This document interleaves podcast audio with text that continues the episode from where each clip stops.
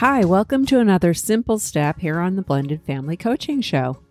More than a decade ago, Mike and I hit a wall. We seemed to experience conflict over just about everything.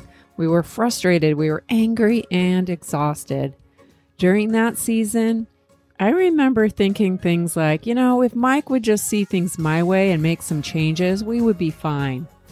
Or, why does he have to be that way all the time? I don't know if I can live with this.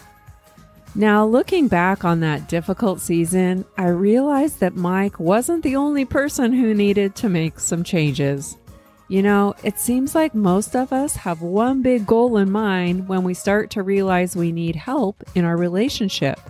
What is that goal? To change or fix our spouse.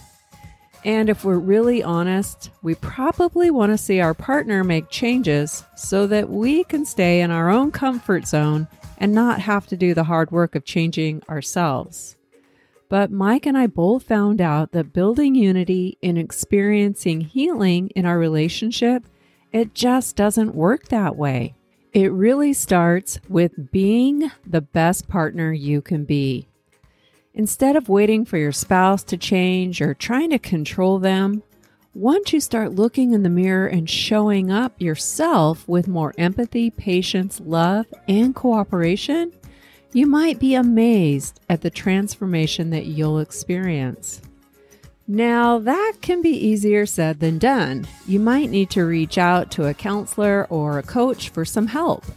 But you can get started right now by simply asking yourself this what can I do over the next three days to show up with more empathy, patience, love, and cooperation, even when it's difficult?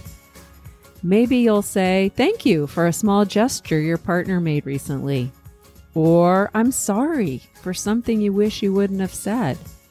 Maybe you'll help out with a household chore that you don't normally help with, or simply send an unexpected I love you text for no reason at all. Chances are these are the kinds of things you would like your spouse to do more of for you. So instead of waiting impatiently for them to make a move, you go first. Just be the best partner you can be today and choose to focus on the only person you can control, and that's yourself. Thanks for joining me. I hope you have a great weekend, and we'll see you back next week for another simple step.